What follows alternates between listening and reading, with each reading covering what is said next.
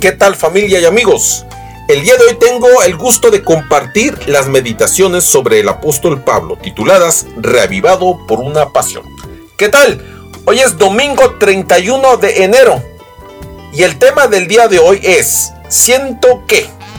Y bueno, pues el texto lo encontramos en Hechos 28, 30 el 31, mismo que dice así. Y recibía en Roma todos los que a él venían predicaba el reino de Dios y enseñaba acerca del Señor Jesucristo abiertamente y sin impedimento. Muy bien, pues iniciemos. El libro de los Hechos nos muestra el crecimiento del Evangelio de Jerusalén hasta Roma. Este pues es un tema central del libro y es el rechazo del mensaje por parte de muchos judíos y por otro lado la aceptación del Evangelio por parte de muchos gentiles. El abanderado en llevar las buenas noticias a estos nuevos grupos fue ni más ni menos que el apóstol Pablo. Por eso su anhelo por llegar a Roma era tan intenso. El camino, pues, como ya hemos visto los días atrás, pues no fue fácil. Pero Dios lo sostenía para poder cumplir su misión. Sin embargo, Pensar en este gran hombre de Dios preso en Roma, pues a muchos nos, nos confunde. Eh, a mí me pasa que siento tristeza, eh, por otro lado aceptación y alegría.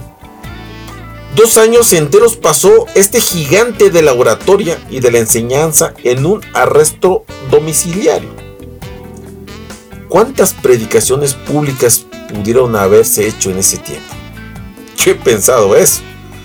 Sin embargo, fue durante todos estos dos años que él escribió las famosas cartas a los hermanos de la iglesia de Éfeso, a los hermanos de la iglesia de Filipos, a los hermanos de la iglesia de Colosas y una carta también a uno de sus seguidores, a Filemón. Dios siempre tiene un propósito para nuestra vida que va más allá de lo que nosotros podemos entender, incluso ah, más allá de lo que podemos percibir. No podríamos tener hoy el audio de los sermones de Pablo en esos años, pero tenemos sus necesarias e inspiradoras cartas. Este Pablo fue un escritor que llegó más lejos que Pablo el predicador Siento mucha admiración por la pasión sin límites de Pablo. Está encadenado, pero ¿qué crees? Así con las cadenas estaba trabajando. Pusieron un cepo a sus pies, pero no a sus manos. Entonces, por eso te dije, este es un Pablo escritor que llegó más lejos que el Pablo el predicador, porque sus cartas llegaron a todos los confines del planeta. Por la gracia de Dios, Él convierte su celda en una iglesia. ¿Cómo la ves? Y su prisión la convierte en un púlpito. El registro bíblico dice que recibía a todos. Por eso te digo que su celda la convirtió en una iglesia. Les predicaba y les enseñaba de Jesús. El Evangelio estaba llegando al mismísimo corazón del imperio más grande del mundo. En ese entonces, que era Roma, ¿Cómo no admirar tamaña entrega y sublime compromiso? ¿Qué harías tú si estuvieras preso de una manera injusta? ¿Te quejarías? ¿Te deprimirías? No sé, pero lo que sí te puedo decir, ve lo que hizo Pablo. Él no se desanimó mientras permanecía preso, por el contrario, una nota de triunfo resonaba en las cartas que escribía desde Roma a las iglesias.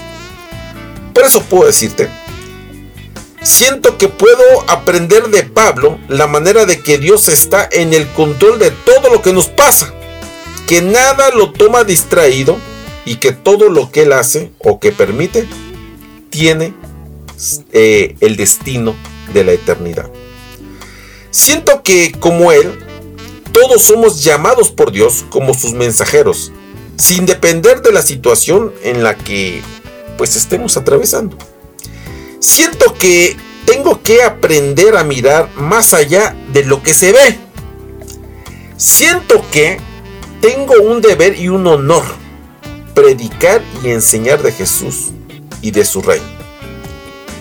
Y siento que por la gracia de Dios, tú puedes sentir lo mismo hoy. Que tengas un buen día y nos vemos el día de mañana.